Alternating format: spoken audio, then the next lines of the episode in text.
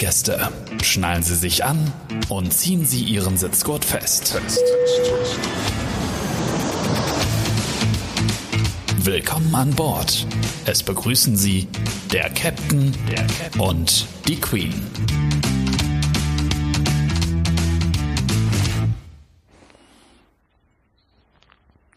Einen wunderschönen guten Abend, lieber Klaus. Ja, guten Abend, liebe Mascha. Na, Na? wie ist es denn so?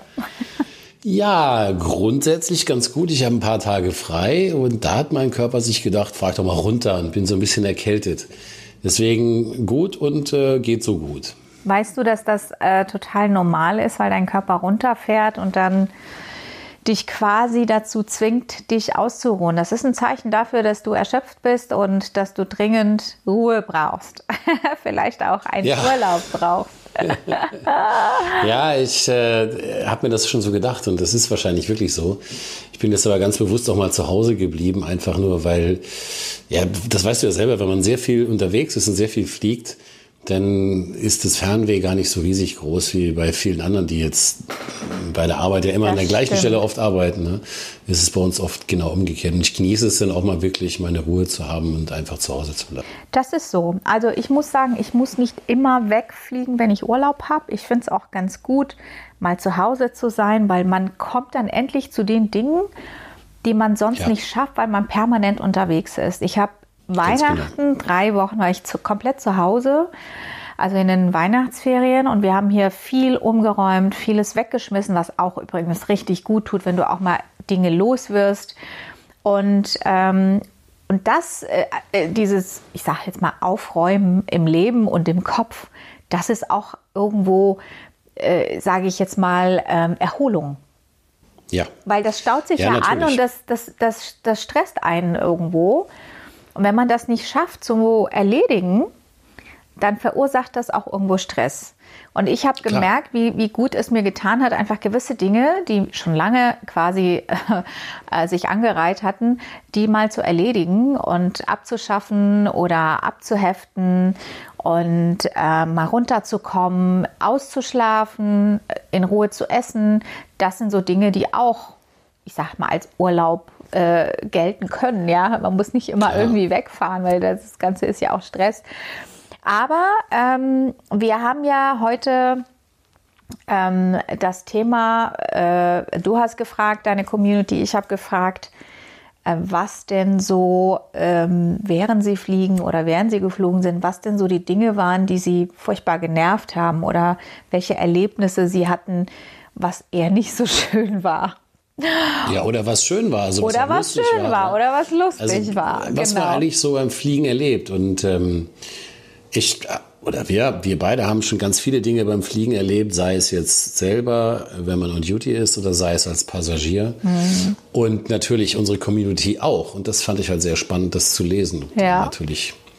ich habe tatsächlich auch so ein bisschen äh, zurückgedacht. So, ich war ja auch bei anderen Airlines und was ich da so alles erlebt habe ähm, als äh, junges äh, Küken ähm, und welche, naja, ich sag mal, besonderen Erlebnisse ich da hatte. Und da ist mir jetzt, äh, da sind mir einige Situationen eingefallen, die würde ich dir gerne erzählen. Ja, Ich war ja bei äh, British Airways beziehungsweise bei der Tochter British Mediterranean Airways, die gibt es ja heute gar nicht mehr. Ja. Ähm, wir sind ja unter äh, BA äh, Flugnummer, Flugzeug, Uniform, Service. Es war, es war komplett BA-Produkt, waren aber Ja. trotzdem abgesondert. Wir hatten teilweise, also wir hatten ähm, andere Verträge auch wie die British Airways Mainline und sind aber bestimmte Ziele geflogen, wo es auch eine Gefahrenzulage gab. Deshalb waren wir gesondert oder abgesondert, hatten, hatten ähm, bestimmtes Training und wie auch immer, also auch ähm, äh, nochmal anderes, äh, ja, äh, andere Briefings auch äh, bezüglich den Zielen. Unter anderem sind wir öfters in arabische Länder geflogen, also was heißt arabische Länder? Ähm, nach Syrien, nach äh, Jordanien, nach ähm, Libanon. Und ähm, einmal nach Jordanien hatte ich eine Prinzessin an Bord. Und ähm, das war auch ein sehr cooles Erlebnis, weil die hat ja uns dann auf, äh, in, ihr, in ihr kleines Palästchen eingeladen. Stimmt. Das ich glaube, das hatte ich dir schon mal erzählt. Ja, genau. ja, ja, das hast du erzählt. Und äh, tatsächlich habe ich letztens auch äh, in einer Zeitschrift über sie gelesen, dachte, meine Güte, guck mal, es ist jetzt über 20 Jahre her. Du warst mal bei ihr im, im Palästchen. Also das kann dir natürlich auch als Flugbegleiter passieren. verrückt, Aber ich habe auch äh, auf einem Flug nach Seoul, und es war mein aller, allererster Flug nach Seoul, erlebt, wie eine etwas äh, erboste Koreanerin mir das Essen über den Kopf, äh, das ist mal ohne Witz, ich Oh. habe mich runtergebückt, um zu gucken, ob noch ein Tablett rauszuholen. Und das nächste, was ich erlebt habe, war, dass sie mir das warme Essen über den Kopf Oh, geleert hat, ja, weil sie sauer war, dass es kein Bibimbap mehr gab. Also man erlebt schon so einiges ne, so an Bord und ähm, ich sehe das ja heute mit Humor, ja, aber das waren so, so die, die zwei Situationen, die mir so in den Sinn gekommen sind, die auch besonders waren. Auf der einen positiv, auf der anderen, naja, damals total verwirrend, aber heute lache ich darüber. Und ähm, ja, und ich musste tatsächlich schmunzeln. Ich glaube, wir haben alle sehr, sehr viele coole Situationen erlebt, aber auch, auch schwierige Situationen. ja, Was hast du denn so Also es- erlebt?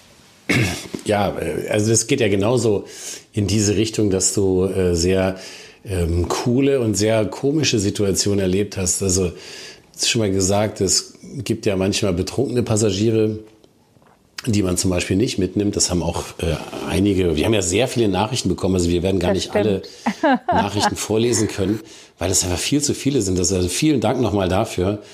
Aber zum Beispiel hatten wir mal, äh, das ist schon bestimmt 20 Jahre her, einen betrunkenen Passagier auf dem Wege nach Skandinavien. Und der war aber sehr gut gelaunt. Der stieg so, es war eine Außenposition, stieg so ein und wollte die Passerette umarmen, sie küssen und hat ihr gesagt, in seinem nächsten Leben würde er sie heiraten wollen.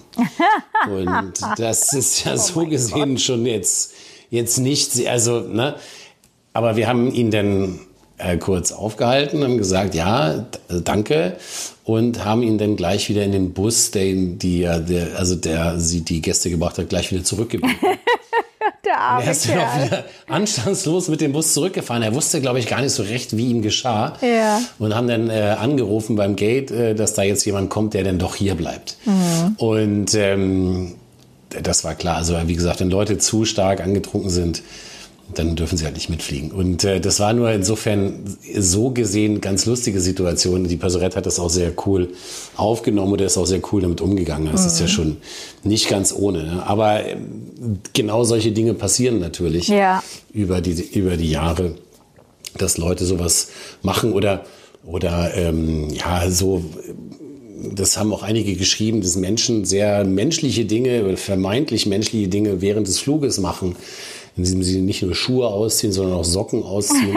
Und man sich das manchmal fragt, warum macht man das gerade, wenn man so eng zusammensitzt? Ne? Also ähm, ich möchte denn da gar nicht so weiter ins Detail gehen, ähm, aber ich, manche Sachen verstehe ich auch nicht. Also, Ja, das nicht. ist, glaube ich, schon ein Stück weit Erziehung. Wenn du nicht lernst, Rücksicht auf andere zu nehmen, dann merkst du das auch gar nicht. Menschen sind ja verschieden, werden anders äh, ja, erzogen oder einfach haben andere Werte, andere Wahrnehmungen, andere ja, Vorstellungen vom gemeinsamen Reisen. Und ich finde es tatsächlich auch sehr unangenehm, wenn man natürlich durch die Kabine läuft und es ist offensichtlich dann, dass irgendjemand die Schuhe ausgezogen hat, weil die ganze Kabine Ja. nach Käsefüße riecht. Das ist sehr unangenehm. Und das ist, finde ich, Ja. einfach auch eine Zumutung für alle anderen klar. Passagiere, weil sie, sie sind ja quasi gezwungen, da zu sitzen und Natürlich. diesen Geruch einfach einzuatmen. Äh, Tatsächlich können wir da auch hingehen und die Gäste bitten, die Schuhe wieder anzuziehen. Ähm, schlimm ist es auch, wenn jemand wirklich, ja, ich sage jetzt mal, ungepflegt ist und, und riecht und man sitzt neben so jemanden. Ähm, natürlich. hatte ich jetzt auch tatsächlich auf dem Weg nach Hamburg, als ich geflogen bin, hatte ich einen Herrn neben mir, der hat nach Fritteuse gerochen. Also wirklich, als ob ich ne in, in einer Küche äh, stehe, wo frittiert wird, also so ein abgestandener frittierter Gestank. Und ich habe mir wirklich, ich habe gedacht, Gott sei Dank ist die Flugzeit so kurz, aber fünf Stunden hätte ich es nicht ausgehalten. Mir war regelrecht, ich habe wirklich mich ähm, beherrschen müssen, die eine Stunde. Das ist wirklich unangenehm. Und ich würde mir tatsächlich wünschen, dass Menschen mehr Rücksicht aufeinander nehmen. Aber das ist ja, Riechen ist tatsächlich äh, schwierig. Ich finde es manchmal auch, wenn Menschen ein Parfum benutzen Ja. und zu viel davon benutzen, Ja. weil sie vielleicht nur das nehmen. Und da hätte ich jetzt mal eine Frage an dich. Mhm. Ich hatte mal, schon ziemlich lange her, eine Frau, die fand mich, glaube ich, ganz gut. Weiß ich nicht genau, vermutlich. Das ist, sie wird nicht die Einzige gewesen sein. Das kann ich nicht beurteilen. Ich schon. Ähm, aber das wollte ich jetzt ja gar nicht, darauf wollte ich ja gar nicht hinaus. ja, ja, Also, ja. ähm, die benutzte aber jetzt ein Parfum, was ich wirklich ganz schrecklich fand. Mhm. So, und die schenkte mir dann irgendwas, was denn mit diesem Parfum eingesprüht war. Oh mein Gott. Und ich habe es nicht übers Herz gebracht, ihr zu sagen, dass das Parfum wirklich, dass ich das nicht, also da wäre meine, ich konnte das nicht ertragen. Verstehst du? Ja. Und da wäre so meine Frage, wie kann man sowas eigentlich überhaupt sagen? Also stell dir vor, du triffst jemanden, den findest du vielleicht auch ganz nett, aber dieses Parfum ist schrecklich, ja. Das ist gar nicht so einfach, demjenigen das denn zu sagen. Ja? Das ist ähm, tatsächlich bei mir, es gibt einen Duft, was bei mir Brechreiz verursacht Mhm. und Kopfschmerzen. Also ich kriege richtig Migräne davon. Ich kann es auch Ja. nicht äh, äh, abstellen oder ändern. Das ist äh, Kenzo Jungle. Das verursacht bei mir dermaßen Kopfschmerzen und Erbrechen und verursacht Erbrechen, dass ich tatsächlich auch schon mal eine Kollegin hatte, die das drauf hatte und ich ähm, habe ihr das ganz offen und ehrlich erklärt. Ich habe auch gesagt, das ist nichts gegen dich persönlich, aber dieser Duft verursacht bei mir wirklich ganz schlimme Kopfschmerzen. Ich werde meine Position deshalb ändern, aber sie solle sich nicht denken, dass das jetzt gegen ihre Person gilt. Aber ich muss jetzt einfach woanders arbeiten, weil wirklich für mich Ja. und es gibt eben auch Menschen, die sehr ähm, ja, äh, da sensibel drauf reagieren, auf andere Düfte. Es muss noch nicht mal schlechter Körpergeruch sein. Es kann einfach auch ein sehr starker, starker Duft sein. Ja, Und- klar. Aber guck mal, da ist es ja noch, also ich hatte das auch mal mit einem Kollegen im Cockpit, der hatte sehr starken Mundgeruch. Oh, Ja, das ist nicht so ganz einfach. Oh. Ja. Ich war damals noch junger Co-Pilot und wie sagst du das äh, dem? Ne? Ähm, ich habe es mich dann irgendwann getraut, das zu sagen und er war dann sehr dankbar dafür, weil dann stellte sich heraus, dass er irgendwie gerade alleine lebt und eigentlich niemand hat irgendwie und Mhm. das selber vielleicht gar nicht so wahrgenommen hat. Ist ja wie gesagt schon sehr lange her. Ja. Aber in so einer Kombination ist es gar nicht so einfach. Oder wie mit der Frau. Also natürlich, wenn es jetzt eine Kollegin ist, du sonst, also jetzt nur die berufliche Ebene hast, vielleicht etwas einfacher, aber manchmal ist die Situation nicht so ganz Nee, einfach. Ist es nicht. Also das, dem, ist, ja?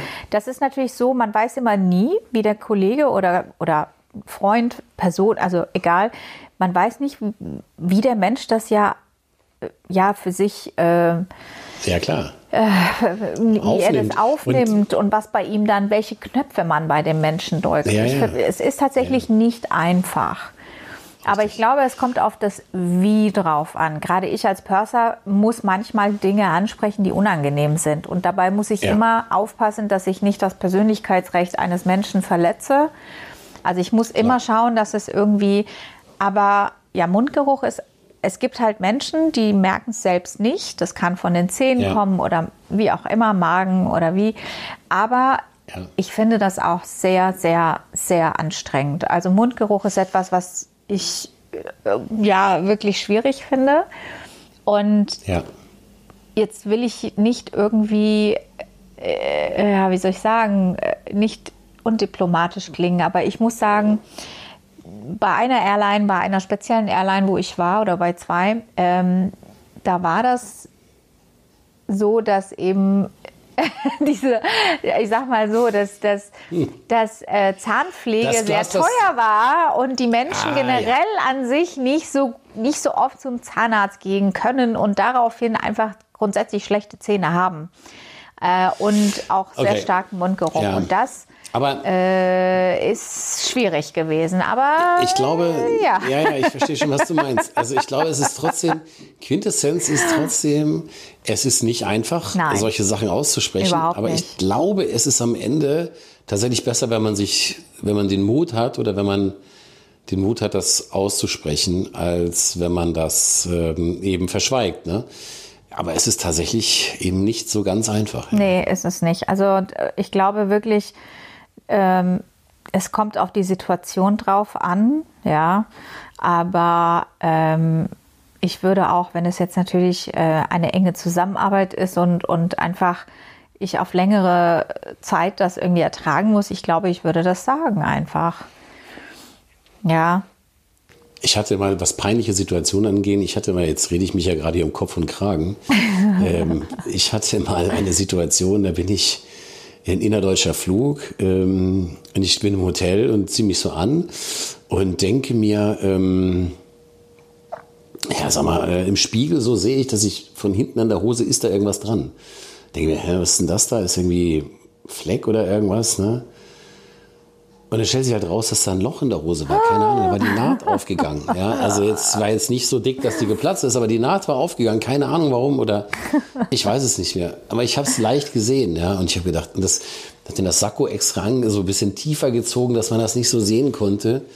Und wir stehen im Crew, fahren zum Flieger und das Erste, was die eine Kollegin sagt, ähm, kann das sein, dass du da ein Loch in der Hose hast? Das war so peinlich. Ja? Und zum Glück sind wir dann nach äh, Frankfurt geflogen und ich konnte dann gleich zur Kleiderkammer gehen, habe gesagt, ich habe ein Problem. Ich Echt? Hat sie dir das nicht genäht? Ich hätte es dir sofort genäht. Ja, ich, also es war mir, ja, ja, genau. Dann hätte ich die Hose am besten noch ausziehen müssen. Also es war jetzt sowieso schon peinlich genug und dann zum Glück habe ich in der Kleiderkammer dann gleich eine neue Hose bekommen, mhm. die, sagen wir mal, zumindestens wie hat man bei der Bundeswehr früher gesagt, da gab es zwei Größen. Entweder mhm. passt oder passt gut. Und äh, diese Größe oder diese Hose, die ich dann hatte, die passte nur. Aber sie hatte immerhin kein Loch. Das war schon gut. Ja, ja, ja lustig. Also ähm, das erinnert mich auch an, mein in, äh, an meine EU. Also ich habe mich als, äh, naja, ist auch egal, als was ich mich beworben habe. Ich war auf jeden Fall bei einer Eignungsuntersuchung, die sehr wichtig für mich war. Auf die hatte ich mich sehr lange vorbereitet und äh, ich war sehr, sehr aufgeregt und der Psychologe, der mich interviewt hat, der hatte tatsächlich ein Loch in der Hose. Jetzt waren wir drei Bewerber, wir haben es alle gesehen, die anderen haben gesagt, ich sag nichts. Die haben gelacht, haben gesagt, auf gar keinen Fall sag ich was. Und ähm, ich habe dann echt gedacht, nee, das kannst du nicht machen. Der läuft hier die ganze Zeit im, im Gebäude rum, keiner sagt ihm was, jeder sieht das, dass er eine grüne Unterhose anhat. Und irgendwie muss ich ihm das sagen. Und dann habe ich meinen Mut zusammengefasst und habe dann gedacht, okay, entweder ist das jetzt tatsächlich so, wenn ich ihm das jetzt sage, lehnt er mich jetzt ab, weil ich, äh, ja, oder er wird das wertschätzen. Aber irgendwie dachte ich, es ist jetzt richtig, ihm das zu sagen. Ja. Und, auf jeden ähm, Fall. Das ist schon mutig, ja. Das ist, ich stelle mir das sehr, sehr, ja. Ja, das war halt auch, das war halt auch eine besondere Situation, ne? Aber ich habe gedacht, jetzt muss ich mal meine EU zur Seite packen und meine Menschlichkeit äh, auspacken äh, und ähm, ihm das einfach sagen. Und ich habe dann gesagt, äh, ich habe dann auch ganz äh, offen gesagt, so, ich weiß jetzt tatsächlich nicht, wie Sie das aufnehmen, aber ich kann das jetzt auch nicht so stehen lassen. Ich würde Sie gerne darauf hinweisen und ich hoffe, dass Sie äh, diese zwei Sekunden aus, meiner, aus meinem Bewerbungsprozess löschen. Und er guckte mich dann an, sagte, da habe ich ihm, ich habe ja Nähzeug dabei gehabt, und ich gesagt, Sie haben das hinten, es nicht. Ja, ich bin eine echte Ernst. Flugbegleiterin. Hallo, ich habe immer alles in meiner Tasche. Du nicht? Nähzeug? Nein, ja, nein, habe ich nicht dabei. Ja, Doch, ich habe immer Nähzeug dabei. Immer. Ich Sonnenbrille. Immer. Sonnenbrille habe ich natürlich immer dabei. Ich bin ja echter Pilot. Ja. du bist ja Pilot. Nein, aber ich habe ich hab, äh, mein Nähzeug, was ich aus den Hotels mal mitnehme, ausgepackt und äh, ihm das gegeben. Und er ist tatsächlich, dass ich habe seinen Gesichtsausdruck erstmal nicht deuten können, weil ich dachte, okay, entweder hasst er mich oder er ist dankbar oder naja. Dann hat er, hat es genommen, hat mich eisekalt angehört, gesagt, vielen Dank, hat mein, hast das Nähzeug genommen, hat sich umgedreht, ist weggegangen, kam dann wieder, dann war das tatsächlich zugenäht. Und dann nach dem Interview, ähm, und da war der die ganze Zeit eisekalt, ne? also ich habe gedacht, okay, das war's. Und dann hat er sich aber tatsächlich ähm, zum Feedback-Gespräch, weil ich habe es dann Gott sei Dank bestanden und dann konnte ich äh, ihn kontaktieren wegen des Feedback-Gesprächs. Und da hat er gesagt, dass er das ganz toll fand, weil er gesehen hat, dass ich tr trotz, dass ich in dieser Situation war, quasi ähm, ja äh, auch äh, sein, seine Situation äh, wichtiger als wichtiger oder ich weiß nicht mehr, wie er das ausgedrückt hat. Ich, ähm, er hat halt gesagt, dass ich da eine Priorität gesetzt habe und die und die Prioritätssetzung äh, richtig war. Also er hätte genauso reagiert und er fand es sehr sehr nett von mir, dass ich das gemacht habe, weil er wäre sonst den ganzen Tag mit einer offenen Hose quasi rumgelaufen. Und ja, also es war ihm ja garantiert auch sehr unangenehm, genau deswegen, weil er dachte, ach du Scheiße, wie viele Leute haben mich denn eigentlich jetzt schon so gesehen, ja? Ja, und gerade als, als der äh, Interviewführer, ja, äh, ist es natürlich, äh, ja, schwierig gewesen, ne, so. Aber, ja, klar. Aber ja, also äh, manchmal äh, sind halt solche Situationen im Leben da und da muss man halt sich entscheiden, sage ich was oder sage ich nichts. Ich sage immer was, ich habe gelernt, wie ich das sage und das ist immer ganz, ganz gut, wenn man es dann anspricht. Aber ja, man muss da schon. Im Zweifel immer ansprechen. Ja, das genau. Ist, ähm, das ist schon sehr cool. Ich finde, es ist genauso wie, das schrieb ähm, einer, ähm, der schrieb, der, wenn man an Bord eines italienischen, inneritalienischen Fluges gewesen, nach ähm, Neapel und auf einmal hat sich während des Fluges rausgestellt, dass auch Leute nach Cagliari wollten. Also, dass Leute in einem falschen Flugzeug, das hast du ja auch schon mal das beschrieben. Das hatte ich auch schon mal, das hatte ich tatsächlich genau, auch ja. schon mal. Auf dem Weg nach Teheran hatte ich eine Dame, die nach Tirana ja. wollte. Ja, das ist natürlich Und das war, das war Katastrophe, weil du kommst ja nicht einfach in den Iran rein ohne Visum. Und die ist dann direkt, die durfte gar nicht aussteigen, ist dann direkt wieder mit der gleichen Maschine nach London zurückgeflogen. Das war auch bei meiner alten Airline. Und wir haben da auch sehr viel Strafe bezahlt. Das ist ja der Grund, wundern sich vielleicht einige auch, warum Airlines immer sehr penibel die Dokumente prüfen, genau, wenn Menschen irgendwo ins sogar. Ausland fliegen. Mhm. Genau, weil man eben die Fluggesellschaft dafür verantwortlich ist, wenn derjenige nicht die ausreichenden Dokumente hat und denjenigen oder diejenigen dann wieder mit zurücknehmen muss. Und Richtig, äh, ja. da eventuell Kosten entstehen oder auch sogar Strafen gezahlt werden müssen. Richtig, ja. Und äh, deswegen gab noch eine lustige Geschichte, weil eine Frau wollte nach, ähm, nach äh, Bordeaux ist aber nach Porto, Porto geflogen. geflogen ja. ja, und das ist, das ist anscheinend wirklich so passiert. Oder? Weil sie halt aus dem Osten kam und gesagt Bordeaux. hat im Reisebüro, wo sie das Ticket gebucht hat, sie will nach Bordeaux. Und ähm, das klingt ja gleich. Ja. Ja, ja, ja. Ja, es gibt da so, ich meine, manchmal denke ich mir, wenn ich so Geschichten lese, ja, okay, kann auch ausgedacht sein, aber bei dem, was man alles so erlebt, denke ich mir manchmal, das ist wie die Frau, die einsteigt und äh, fragt, ob wir nach Kaiserslautern fliegen. Das hatte ich, glaube ich, auch schon mal gesagt. Und dann denke ich, Kaiserslautern? Nein, wir fliegen, ja, ich, und, nein, nein, wir fliegen nach, keine Ahnung, Hamburg oder so, ne? Und ja, doch, sie hat sich nur gewundert. Dann denke ich mir, wie kommt die auf Kaiserslautern? Und beim nächsten Outside-Check ist mir es denn klar geworden, weil das Flugzeug hatte den Namen Kaiserslautern. Und der steht dann unten an der Tür, steht so rechts und so oh dran. Je nachdem kann man das lesen. Oh nein. Und da, da, hat sie halt gedacht, wie bei der Bahn, dass draußen dran steht, wo man oh hinfliegt. Ne? Nein. Ne? Oh nein. Da musst du erst mal drauf kommen. Da würdest du ja nicht drauf kommen. Überhaupt nicht. Ja, also, ja. also wie gesagt, diese, diese lustigen Dinge da. Oder ganz viele ähm, haben geschrieben über Erlebnisse früher vor dem 11. September, als man noch in das Cockpit mhm. gehen durfte. Das war natürlich für viele ganz toll, während des Fluges mhm. da hinzukommen und den Blick mal zu genießen. Und ähm, das vermisse ich natürlich auch, weil man jetzt schon ziemlich abgeschottet dort sitzt und äh, wenig Kontakt zu Passagieren hat. Auf der Langstrecke ist es noch weniger. Auf der Kurzstrecke ist es ja noch, sind es ja tatsächlich kürzere Wege. Aber auf der Langstrecke ist es auch oft so, dass die Gäste gar nicht an der Tür aussteigen, direkt hinterm Cockpit, und man eigentlich ganz wenig Kontakt zu den, ähm, zu den Passagieren hat, das, was ich sehr schade finde.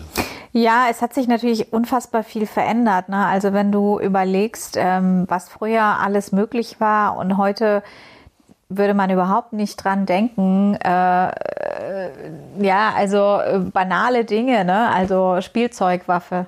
Das ist äh, was, äh, was du im Laden bekommst, aber wenn du natürlich am Flughafen bist, darfst du das zum Beispiel nicht einfach mit dir führen, weil das eine Anscheinwaffe ja, ist. Das sind so, so, ähm, so Sachen, die, die, die gab es vor 20 Jahren oder 30 Jahren einfach nicht oder die haben sich natürlich im Laufe der Zeit einfach so, äh, ja, das ist so extrem geworden. Ne? Ja, natürlich, ein Stück weit ist es richtig so, weil, weißt du, wenn du die Sicherheit immer gewährleisten willst, musst du über die Jahre immer besser werden, weil ja die Zahl der Flüge einfach steigt. Und wenn du nicht mehr tust, würde es ja dann irgendwann gefährlicher werden, weil ja die Zahl der Flüge logischerweise jeden Tag zunimmt. Ja. Und dann, dann ist es eben so, dass du manche Sachen dann eben erst später erkennst und sagst, mhm. okay, jetzt müssen wir das mal anders machen. Das ist im, beim Fliegen auch so. Also mhm. vor 20, 25 Jahren hat man im Flugzeug, waren die Checklisten anders, hat bestimmte Dinge nicht so beachtet, wie man das heute macht, ja. weil man natürlich auch permanent aus Situationen lernt mhm. und äh, permanent versucht, sich zu verbessern, besser zu werden und eben auch aus Dingen, die passiert sind, eben seine Schlüsse daraus zu ziehen. Absolut, ja. Ja, das die Welt halt, hat sich eben auch verändert. Das ist dann so. Ne? Ja, und das Interessante ist ja dabei auch, Menschen betrachten, sagen dann, ja, nee, früher haben wir auch, ähm, weiß ich nicht, hier Spielzeug mit irgendwelchen gefährlichen Lacken gehabt und so weiter und da sind unangeschnallt mitgefahren. Aber wenn man sich einfach nur die Statistiken anschaut, ist es halt viel gefährlicher gewesen. Die, die Tatsache, dass der Einzelne das überlebt hat, sagt mhm. ja nicht aus, dass es deswegen ungefährlich war. Menschen neigen ja immer dazu, ihre persönlichen Erfahrungen deutlich überzubewerten und die allgemeinen Risiken deutlich äh, zu vernachlässigen. Aber jetzt, das ist ein gutes Beispiel des Angeschnalltsein. Das ist halt, ähm, das, die, die, weiß ich nicht, 1980 sind in Deutschland 10.000 Menschen im Straßenverkehr gestorben und jetzt sind es, glaube ich, 1500 oder so. Wahnsinn. Also das sind ja, ja, riesige Unterschiede. Ja. Und ähm, alleine Anschnallgurte oder Airbags haben schon einen ganz, ganz großen Teil dazu beigetragen. Ne? Ja.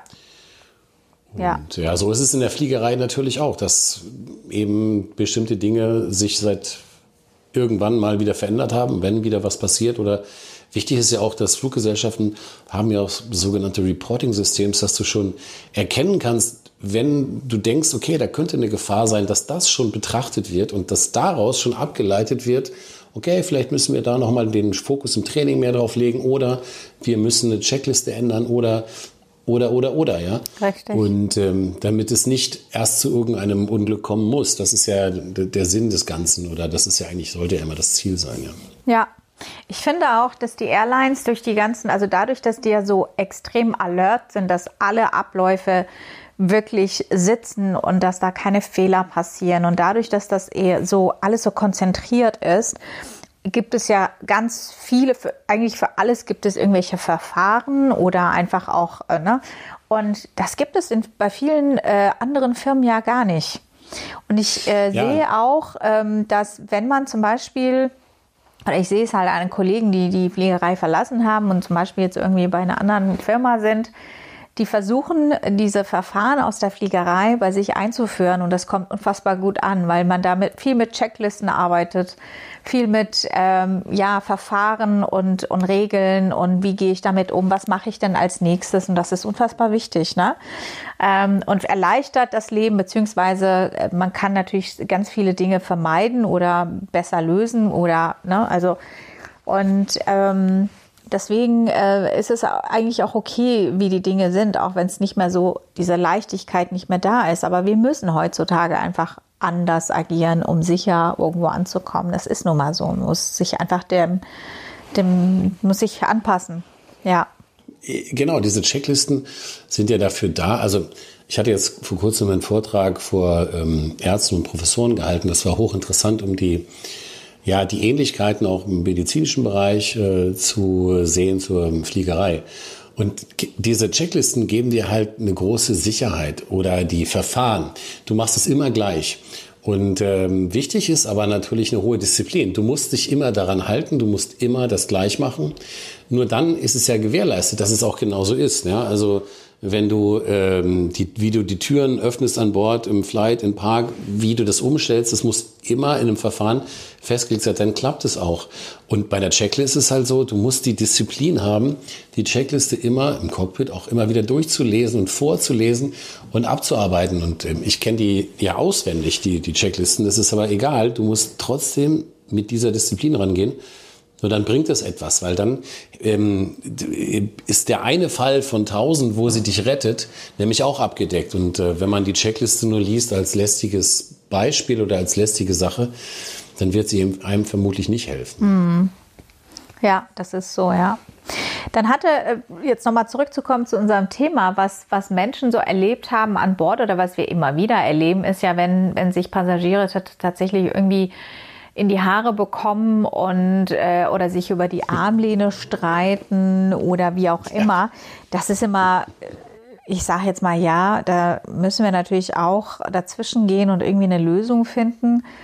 Aber das ist auch tatsächlich so, dass ich mich manchmal frage, hm, warum Menschen so agieren. Und ich glaube, dass wenn Menschen ihren, ihre Comfortzone verlassen oder ich sag mal, wenn sie ihren gewohnten, gewohnte Umgebung verlassen und sich ähm, zum Beispiel in ein Flugzeug begeben, wo sie ja nicht immer sind, dass das ja natürlich eine ungewohnte Umgebung ist und dass das natürlich zu, dazu führt, dass sie ja nicht mehr sich, dass sie halt diese Sicherheit nicht mehr haben über sich selbst. Also dass, dass sie sich da so ein bisschen ähm, durch ihre Unsicherheit dann teilweise auch so verhalten. Ich weiß es nicht. Es ist so meine Erklärung, weil wir sind ja immer im Flugzeug. Ne? Wir, für uns ist das so unser, unser Zuhause irgendwo und wir fühlen uns da sicher, wir kennen jede Ecke, wir wissen wie, wo, was. Ja. Aber jemand, der eben nicht so oft fliegt, der kommt da hin und ist so vielleicht verunsichert, dann ist er, dann ist es vielleicht eng und dann ist es ungewohnt und dann weiß der Mensch nicht, wie gehe ich damit um und dann fängt er an, sich äh, wegen einer Armlehne irgendwie zu streiten. Das ist meine Armlehne oder klassisches Beispiel, das ist mein Bin über dem Sitz, mein Heiligtum, mein Eigentum. Ähm, na, oder hast du auch beobachtet, ja. oder? Äh, ja, und, das natürlich. ist es, und das ist es Klar. ja nicht, nur ähm, ich glaube wirklich, dass es eine große Unsicherheit ist. Wenn Menschen eben verreisen, nicht wissen, was kommt auf sie zu. Viele haben Flugangst. Viele sind wirklich auch einfach so, ähm, ja, sie sind einfach unsicher. Natürlich, und, du, hast, äh, du hast vielleicht leicht Flugangst oder genau, du bist unsicher oder du bist aufgeregt, kann ja auch eine, was Positives sein. Und dann ist es ja so, wenn du jetzt ähm, sehr eng aneinander sitzt, was im Flugzeug ja leider oft der Fall ist, der Mensch hat so eine Privatsphäre von so um die 60 Zentimeter um sich herum. Und ähm, dann, wenn er den Platz hat, ist alles okay. Aber wenn da jetzt jemand eindringt, dann ist, hat er permanent, hat er in der Regel erstmal Stress. Es sei denn, es ist jetzt jemand, der mal vertraut, Partner, Partnerin, Kinder. Mhm. Aber stell dir, stell dich mal das nächste Mal, wenn du ein Meeting hast oder irgendwas, jemand so dicht an jemand ran. Da merkst du selber quasi, spürst du schon, dass es unangenehm ist für dich und für den anderen. Ja. Und das ist halt, das kommt dann an Bord natürlich. Und manchmal ist dann die Reaktion, also wollen sie das nicht zulassen zu, und dann streiten sie sich um eine Armlehne. Ne? Ja. Das ist natürlich nicht lösbar. Wie willst du das lösen? Ja. ja. Also, ähm, also das ist halt, oder die Rücklehne. Zurückklappen, ja, nein. Das Thema ist ja, keine Ahnung, 100 Jahre alt, ja. Also, oder du hast Kinder, die hinter dir sitzen und den Tisch immer permanent hochklappen, runterklappen, hochklappen, runterklappen, hochklappen. Ja. Heutzutage sind die Sitze ja schon so gebaut, dass der äh, Tisch in der Regel nicht mit der Rückenlehne verbunden ist. Das sieht nur so aus, sondern er ist quasi mit den Armlehnen verbunden. Das heißt, du spürst es im Vordersitz schon, aber nicht an der Rückenlehne. Äh, was natürlich noch ätzender ist, aber ähm, Du kannst es ja nachvollziehen. Ich habe hier selber ein Kind und äh, ich ähm, bin auch, wir sind äh, immer sehr viel gereist. Auch als mein Sohn ein Jahr alt war, haben wir eine achtwöchige Reise auf uns genommen und sind äh, durch Asien gereist. Wir hatten insgesamt, glaube ich, neun Flüge, weil wir da innerasiatisch sehr viel gereist sind, geflogen sind. Und er war natürlich, er war elf Monate. Es war super stressig, ihn dann permanent auf dem äh, Schoß zu haben. Natürlich hat er da auch äh, auf den längeren Flügen nicht nur geschlafen, sondern wollte da toben. Ich habe immer versucht, also so gut ich konnte, darauf zu achten, dass er keinen belästigt. Er war ja klein. Und da ist es auch so, da kann ich jede Mutter verstehen, man kann nicht immer jede Situation kontrollieren. Der haut da mal drauf und, der, und dann ein kleines Kind versteht es nicht. Aber wenn ich jetzt an, äh, wenn ich, wenn ich dann erlebe oder sehe oder wirklich beobachte, dass auch ältere Kinder, die Eltern verstehen, wenn Eltern sagen, mach es bitte nicht, ähm, also in der Lage wären, das zu verstehen, trotzdem am am, an der Rückenlehne rütteln, den Tisch immer auf und zu machen und die Eltern eben nichts sagen und nicht darauf hinweisen, Rücksicht auf andere zu nehmen, dann ist das eine Situation, die ich überhaupt nicht verstehe. Weil ich finde, ich finde, das, sind, das ist dann die Aufgabe der Eltern, den Kindern zu sagen, hier sitzen auch andere, du musst bitte Rücksicht nehmen. Das kannst du nicht machen. Also ich ja. Äh, drehe mich dann gerne um und, und spreche dann das Kind selber an, sehr nett, und sage, äh, hi, äh, das, was du machst, stört mich. Max, kannst du damit aufhören? Ist das okay, wenn du damit, dass du das nicht machst? Und dann gucken sie immer so ein bisschen, gucken den, den Papa an. Und es ist immer interessant zu sehen, wie dann die Eltern reagieren. Also mir wäre das total unangenehm, wenn jemand äh, das überhaupt sagen muss. Aber du, ich beobachte das ja halt immer, immer mehr, dass eben Menschen rücksichtsloser sind anderen gegenüber und auch gar nicht das für notwendig äh, empfinden, ihren Kindern das beizubringen. Ja, was ich jetzt beobachtet habe, das, da bin ich äh, gespannt oder äh, vielleicht können das ja auch ähm, Menschen aus unserer Community bestätigen. Mhm. Da bin ich gespannt, wie sich das entwickelt. Ich sehe das genauso wie du, aber du, du, heutzutage benutzen ja ganz viele Menschen ihre Smartphones und gucken irgendwelche Videos, TikTok, Instagram. Mhm. Ist es dir aufgefallen, dass in letzter, also, dass es mehr und mehr zunimmt, dass Leute das laut anschauen? Ja. Oder laut per FaceTime in einem Restaurant, ja. beim Frühstück, wie auch immer. Ja. Per FaceTime laut kommunizieren, mit wem auch immer. Ja. Und du fragst dich, warum? Also ich meine, ihr habt doch Kopfhörer, das kann, das kann man doch, also ich würde schon gar nicht wollen, mit anderen, also in, in einem, so, einem, so einer Umgebung telefoniere ich sowieso nicht so gerne. Ja. Aber wieso denn auch noch laut, dass alle das mitbekommen? Ja, das ist auch ein Phänomen, also dass, dass Menschen kein, kein Gespür dafür haben, dass das eben störend sein könnte für andere, ja. Entweder ist es ihnen völlig egal oder sie wissen nicht oder können das nicht für sich irgendwie als Störfaktor erkennen. Äh, ist mir ein Rätsel. Ich, ich, ich sage immer der gesunde Menschenverstand, aber der ist ja bei allen nicht gleich. Nein, das ist richtig. Aber dann darf man, da sind wir wieder bei dem Punkt, den darf man ruhig auch was sagen. Ja, also ich darf dann ruhig sagen, äh, das stört mich jetzt. Ne? Natürlich ja. kann es sein, also dass derjenige das dann nicht nicht aus, aber man kann ja immer erst genau wie du sagst freundlich äh, fragen und in der Regel ist es damit dann auch schon erledigt. Ja. Also die Fälle, wo das nicht so ist, die sind halt wirklich sehr selten. Und dann, ja gut, dann muss man gehen oder wenn das nicht geht, schauen, wie man die Lösung findet. Ne? Ja. Das ist aber tatsächlich die Ausnahme. Was ja eher lustig ist, was du gerade schon angesprochen hast, ist das BIN. Wenn Menschen hm, über ihrem BIN, also das immer über ihrem BIN das Gepäckstück reinlegen, ja. Mhm. Und ähm, wenn sie sich umsetzen, habe ich auch schon erlebt, nehmen sie einen Koffer mit und tun sie dann über ihr BIN.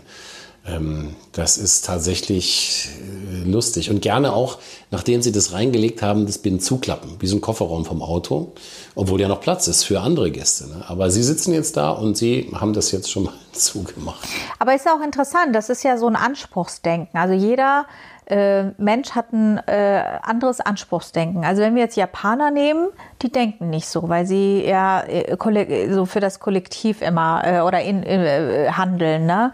Ähm, Japaner sind nicht so. Die, die, die denken nicht, dass das jetzt ihr Bin ist und sie Anspruch drauf haben. Also was ich, ja, das ist tatsächlich spannend. Was ich auch beobachte, ist, dass in Europa, also in Deutschland, ähm, wenn Leute sich, also wenn es darum geht, um das Einsteigen, ne, mhm. dass dann so das Anstellen, also wenn es vorgegeben ist, dass man so eine Schlange bildet, hm, dann, aber wenn es nicht vorgegeben ist, dann, dass dann Leute sich so vorbeidrängeln.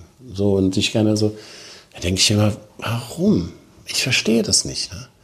Also das, das finde ich tatsächlich auch durchaus unterschiedlich in, in anderen Ländern. Ich könnte jetzt nicht genau sagen, wo das so wäre. Ja, ich denke, in Japan ist es schon so, wie du es beschrieben hast, weil du das ja sowieso viel besser beurteilen kannst. Aber manche Sachen verstehe ich halt auch nicht. Ich verstehe auch nicht, warum jemand unbedingt sofort aufsteht. Ja, das sowieso nicht. Oder als erstes im Flugzeug sein muss. Ich wird ja ohne ihn nicht abfliegen. Ja. Und warum jemand nach der Landung sofort aufsteht oder sich abschnallt, bevor man da ist. Ja? Mhm. Weil er kann ja sowieso nicht. Ich verstehe das nicht. Ja? Also, keine Ahnung. Das äh, gibt vielleicht da auch äh, gute Gründe dafür, die ich aber bisher, die sich bisher. Ich glaube tatsächlich, dass es damit zusammenhängt, dass Menschen, die sich so verhalten, vielleicht ähm, dass es äh, teilweise Menschen sind, die nicht so oft fliegen, die ähm, äh, ja, die halt äh, nervös sind, die denken schneller, besser, äh, ich weiß es nicht. Aber jemand, der, ich, ich beobachte es ja auch, jemand, der öfters fliegt, der bleibt erstmal ganz lange sitzen und steht erst gar nicht auf, weil du stehst ja da mit einem, mit einem geknickten äh, Kopf. Das ist das Allerbeste. Also wenn der am Gang aufsteht und jetzt sich in den Gang stellt, okay, dann steht er immerhin. Meistens beengt, meistens kriegt er irgendwie so eine kleine Tasche in den Nacken von jemandem einen Ellenbogen, weil irgendjemand aus dem, was aus dem Bin holt. Aber wenn der auf dem Mittelplatz aufsteht, dann steht er mit gebückt, also ja, in ja. gebückter Haltung, weil da, über ihm ist ja das Bin. Mhm. Und ja, ja schwierig. das weiß ich nicht. Ich verstehe es auch nicht. Ich bleibe immer sitzen. Ich bin da entspannt. Ich glaube, wenn man so eine äh, wenn man so eine Entspanntheit äh, hat, dann, dann oder wenn man sich auskennt, dann macht man es auch nicht. Aber ja, es ist natürlich, äh, es ist natürlich äh, immer wieder, auch während man noch gar nicht irgendwie an der Parkposition angekommen ist und noch rollt, äh, passiert das ja auch oft, dass Passagiere einfach aufstehen weil, und dann ihr Gepäck rausholen, wo ich mir denke, ja und jetzt? ja, wie gesagt, oftmals fliegen sie nicht so. Aber es ist halt, ich finde es halt total spannend, wenn ich als Passagier fliege, diese ganzen Dinge zu beobachten. Ähm, das ist dann auch, ähm, hatte ich mal, hatte ich meine Uniform an, habe ich denke, das war sehr müde nach einem Langstreckenflug, glaube ich, und saß da und setzten sich ein Pärchen neben mich, die schon beide die gleiche Trekkingjacke anhatten. Also mhm. du ahnst so, wie das so ungefähr ausgesehen hat. Kennst du die Menschen, die sich dann laut unterhalten und zwar so, dass sie wollen, dass andere das mitbekommen, in dem Fall ich? Ja. Und äh, der sagte, ähm, sagte Jürgen zu Evelyn, du, letztes Mal saßen wir doch auch neben einem Piloten, als wir da und da in Urlaub geflogen sind. Und da weißt du ja schon, okay, gleich sprechen sie dich an. Ne? Ich meine, das ist ja niedlich. Das ist ja, ich habe, das ist dann, aber manchmal äh, ganz manchmal ist es tatsächlich auch äh, ganz schwierig, wenn man sehr müde ist, ne? Ja, und, und dann einfach nur seine Ruhe, ja, einfach nur schlafen möchte. Ne? Ich verstehe das ja auch. Es ist ja auch, es ist ja auch schön, ja, keine Frage. Aber es ist halt, das ist natürlich auch lustig, das zu beobachten und diese Menschen zu beobachten. Ich bin ähm, vor einigen Monaten ähm, mit der Condor geflogen und ähm, ich kam als Letzte rein, weil ich auch da mir keinen Stress mache, irgendwie als Erste einsteigen zu wollen. Und ich hatte total Glück. Ich hatte ähm, eines dieser ersten, äh, dieser Sitze in der ersten Reihe. Das war ein Langstreckenflug und ähm, ich hatte eingecheckt und dann wurde ich gefragt, ob ich upgraden will auf einen Comfort-Tralala-Sitz. Habe ich nicht gemacht. Und plötzlich hatte ich trotzdem so einen Sitz bekommen, weil die natürlich voll war und ich als Letzte eingecheckt hatte quasi oder als einer der Letzten habe dann diesen Sitz bekommen. Jedenfalls kam ich als Letzte rein und dann stand auch ein, ein etwas größerer Herr, der vor meinem Sitz stand und dann habe ich ihn gebeten, mich da reinzulassen und dann fing er auch gleich das Gespräch mit mir an und der wurde so anhänglich und penetrant, dass er da eigentlich nicht mehr von meinem Sitz weggehen oh. wollte. Das war dieser Prime Seat, der dann quasi gegenüber noch so einen Sitz hat, wo man sich anschnallen kann, wo sich eben zwei Leute hinsetzen können. Das hat er dann okay. einfach mal so in Anspruch genommen, hat sich dann hingesetzt, oh. sich bequem gemacht. ich muss sagen, es war super unangenehm. Ich habe halt auch gedacht, okay, äh, ich habe ihm dann immer mal wieder gesagt, ich würde jetzt gerne schlafen, das wäre ganz nett. Und ich merkte, der versteht das einfach nicht. Ne? Der mhm. wollte einfach reden und ich wollte schlafen. Und da war dann die ja. Crew so nett, weil die das gemerkt haben, dass sie ihm gesagt haben, sie müssen sich bitte wieder hinsetzen, äh, weil die Anschnallzeichen sind an, sie dürfen hier nicht sitzen, sie müssen auf ihrem Sitz sitzen. Da haben die, die mich so ein bisschen gerettet, ja. Aber ja, es, es war schon so, ich, ich, ich fand das total unangenehm. Es kann ja auch schön sein, wenn man miteinander redet, aber es war super unangenehm, weil dieser Mensch es einfach nicht verstanden hat. Und ähm, das war schon lästig, aber ich, ich, bin total happy gewesen. Meine liebe Condor Crew hat mich dann immer wieder quasi gerettet aus dieser Situation. Und ich konnte dann endlich ein bisschen schlafen. Ähm, ja, daher verstehe ich dich. Äh, es gibt halt solche und solche Gäste. Es gibt Gäste, die denken, sie müssen jetzt gleich mit dir Freundschaft schließen. Erst recht, wenn sie sehen, dass du in Uniform fliegst. Ja, dann wollen die, sind die natürlich neugierig, wollen mit dir sprechen, was ja auch süß ist, ja. Ja. Aber ähm, das kann dann natürlich auch so echt nervig sein, ja. Ja. Ja. Ja, das verstehe ich. Also das, äh, ähm, es, wie gesagt, es ist halt, in der Regel ist es ja nett und ich frage, beantworte die äh, Fragen ja auch und das ist ja auch oftmals sehr lustig, was man dann erlebt oder ja. wie so eine Connection dann zustande kommt.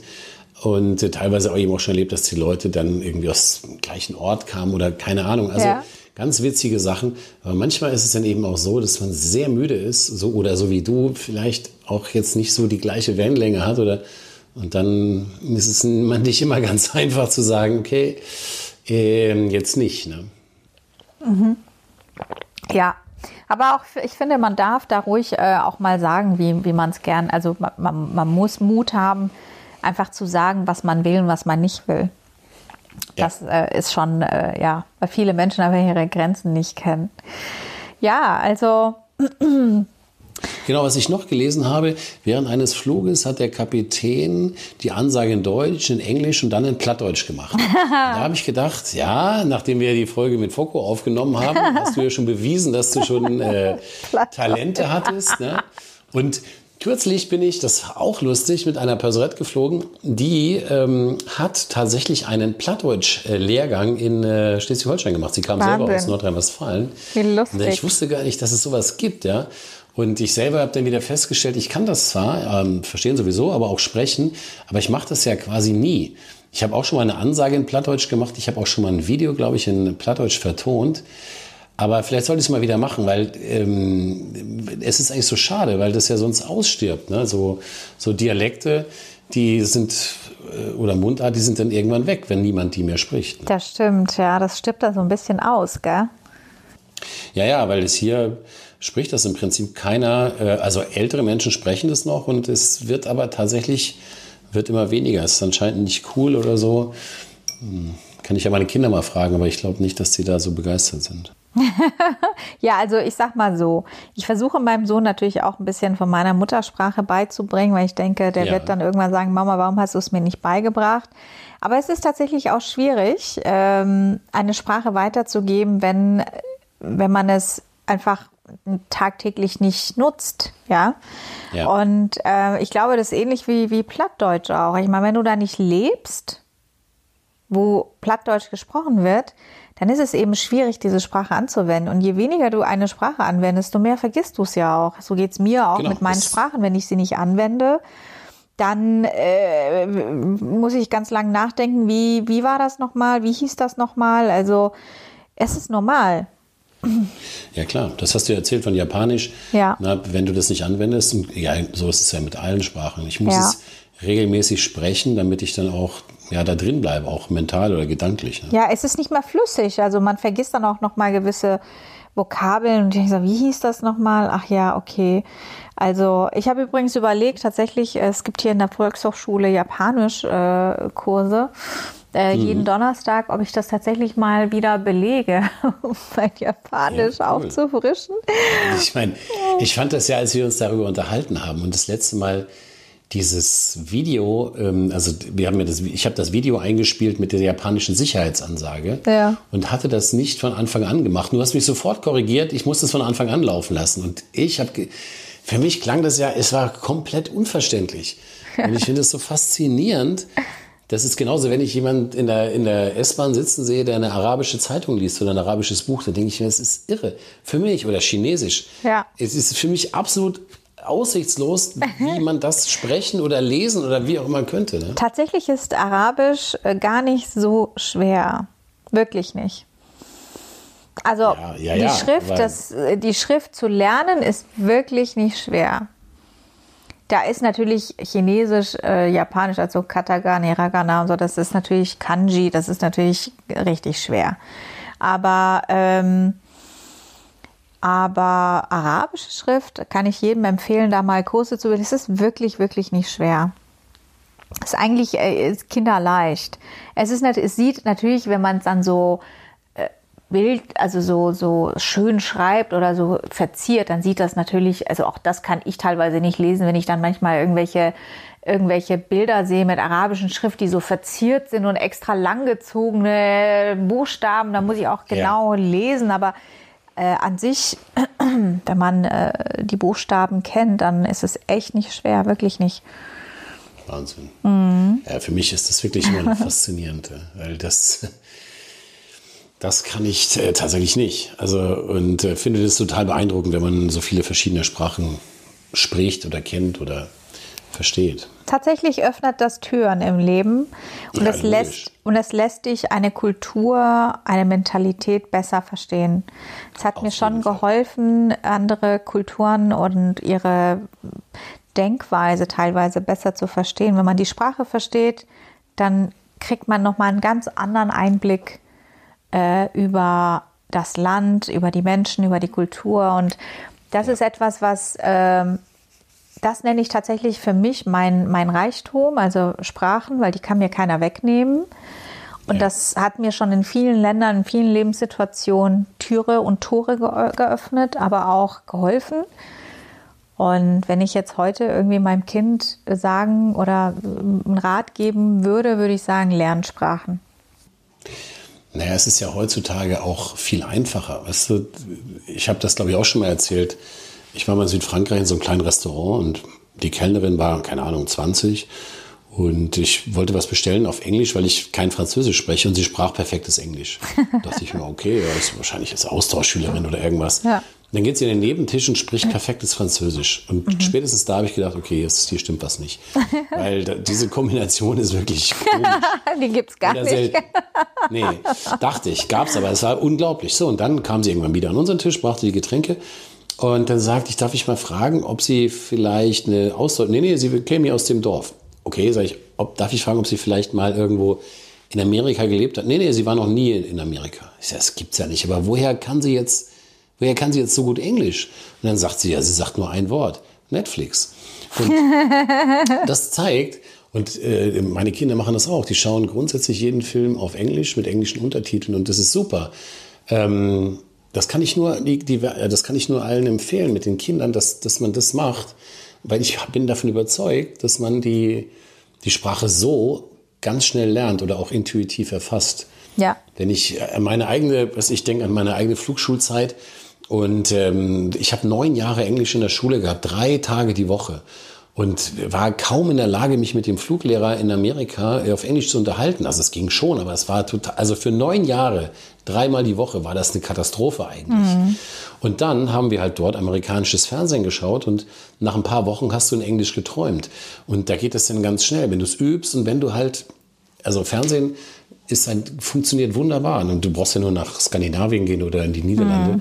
Da können alle Menschen Englisch, weil die meisten Filme sind auf Englisch Das und werden so, im ja. Original gezeigt, ne, mit Untertiteln. Das ist so, Das ja. ich super. Ja, ist es Also tatsächlich. Also das ist leider bei uns nie eingeführt worden. Das verstehe ich auch nicht, weil man müsste sich wirklich ein Beispiel an, an, unseren, an unsere Nachbarsländer nehmen und ähm, die sprechen alle super Englisch und das ist ja auch, finde ich, äh, eigentlich super. Aber Wenn du bei uns schaust, die Politiker teilweise, was die für ein grottenschlechtes Englisch drauf haben, dann äh, wunderst du dich nicht halt. Also ja.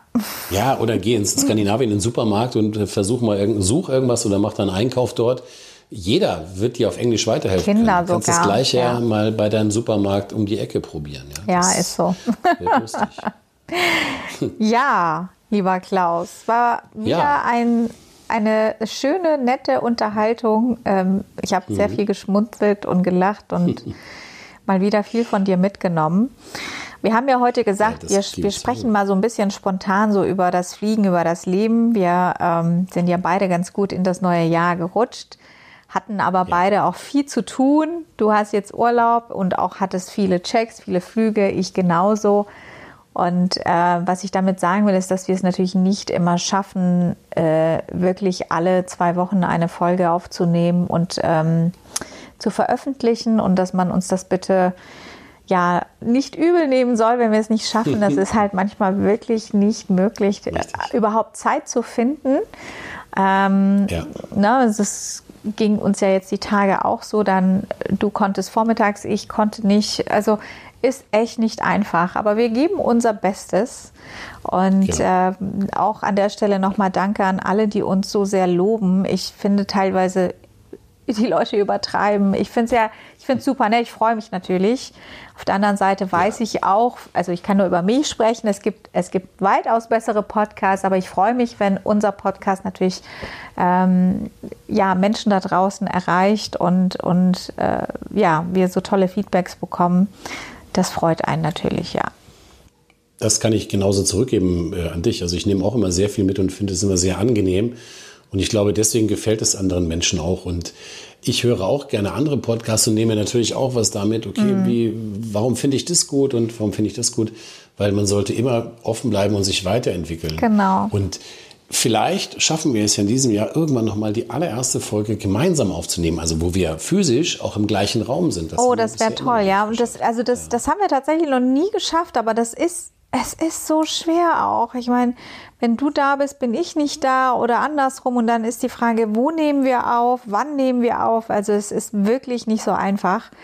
Und ähm, dann ist es auch so, dass wir natürlich auch gucken müssen, wann ist Gabriel da, wann kann er die Folge ähm, bearbeiten, hochladen. Das ist alles nicht so einfach. Ne? Aber äh, ja, wir geben unser Bestes und freuen uns äh, auch über äh, Rückmeldungen, über Feedbacks, über Themen, die wir besprechen können. Seht uns nach, wenn wir bestimmte Themen nicht besprechen können, weil es einfach ja nicht passt oder eben auch schwierig ist, wo wir nicht irgendwelche Diskussionen eröffnen wollen, wo es sensible Themen sind oder auch, auch Themen oder Inhalte sind, die wir gar nicht nach außen kommunizieren dürfen. Deshalb ähm, auch da bitte um Verständnis. Genau. Ja, Gut. In diesem Sinne. In diesem Sinne. Wünsche ich always happy landings. Ich freue mich schon wieder auf die nächste Folge, aber ich hoffe, dass allen diese Folge gefallen hat. Und ja, wie gesagt, Feedback finden wir super. Ähm, das, was ich bekommen habe, da schließe ich mich an. Ich, ich freue mich über jedes Einzelne und ich versuche auch wirklich alles zu beantworten, so es mir gelingt. Auch das gelingt mir nicht immer. Da bitte ich auch um Nachsicht. Aber es macht große Freude und es ist ganz toll, weil es ist ja so, wir machen das ja nur virtuell. Ich sitze hier, sehe dich noch nicht mal, wir nehmen ja. das auf und dann irgendwann ist es online. Ja. Und man stellt ja gar nicht fest, man sieht dann so viel, tausend Leute haben das gehört und man kriegt es ja gar nicht mit. Und erst wenn jemand schreibt oder wenn man jemanden trifft, der sagt, boah, toll, ich höre das, ich freue mich immer total. Und oder ich bin jetzt, wir sind gerade äh, es schrieb jetzt auch ein Pärchen, die sind in Australien, fahren durch die Wildnis und hören gerne Podcasts, aber ja. immer unterschiedliche, nie die gleichen. Und dann sagen sie, jetzt ist der, das ist der einzige, den beide, wir beide gerne hören. Da denkst du, Wahnsinn, da fahren jetzt gerade ne? zwei durch Australien mit dem Auto und hören unsere Stimmen da. Das ist verrückt, oder? Ja, es ist verrückt. Also ich bin ja. sehr, sehr, sehr dankbar und sehr glücklich, wenn ich solche Sachen höre. Ja, ich äh, denke dann immer, okay, ist irgendwie auch ein komisches Gefühl, ne? Und ich denke, ja, ich, wer bin ich denn schon, dass das, ja, weißt du, ich bin da so, ja, weiß nicht, ich denke, ich bin halt, ich bin halt ich, ja, aber ja, ich freue mich trotzdem, ja. ja, äh, du darfst da ruhig schon etwas stolz sein, würde ich mal sagen, auf dich. Ach ja. So ich bin, ich bin ein, ein, äh, ich bin einfach ich und ich bin ein ganz normaler Mensch und ich freue mich, wenn, richtig, wenn ich meine Lebens, ne? Lebenserfahrungen äh, ähm, äh, mit anderen teilen kann und den einen oder anderen inspirieren kann. Ich lasse mich ja auch inspirieren und freue mich aber auch immer über Themen mit dir, weil ich äh, merke, dass ich nicht immer alles über die Fliegerei weiß und von dir einfach auch wirklich viel lerne. Ja, umgekehrt ja genauso. Meine Fliegerei hört oft an der Cockpit-Tür auf. Vieles kriege ich ja gar nicht mit. Und ich finde es unfassbar wichtig, diese Perspektive eben auch mitzukommen von den Passagieren. Eben diese Nachrichten finde ich wichtig. Was bewegt Menschen und von dir, von der Crew? Weil ansonsten ähm, sitze ich halt da und äh, denke mir, kriege ja vielleicht, kriege wirklich nur einen Bruchteil des mit, was eigentlich an Bord sonst noch so geschieht. Hm. Ja. Super. Dann, lieber Klaus, ähm, schicke ich dir liebe Grüße nach Hamburg. Da fliege ich übrigens morgen hin, das Wochenende in deiner Heimatstadt. Und ja, das ist die schönste Stadt der Welt, wie man ganz bescheiden sagt. Kannst du bitte beim Universum schönes Wetter bestellen? Ähm, das wäre ganz nett. Ja, das ist in Hamburg gar kein Problem. Ist meistens sowieso total schön hier. ja, voll. in also. Hamburg regnet es ja auch bei schönem Wetter. Also insofern, hier wird es schon machen. Ja? Also deswegen, das wird bestimmt super. Alles klar. Alles also, ich wünsche dir was, lieber Klaus. Ich dir auch. Alles Bis, klar. dann. Bis dann. Tschüss. Tschüss.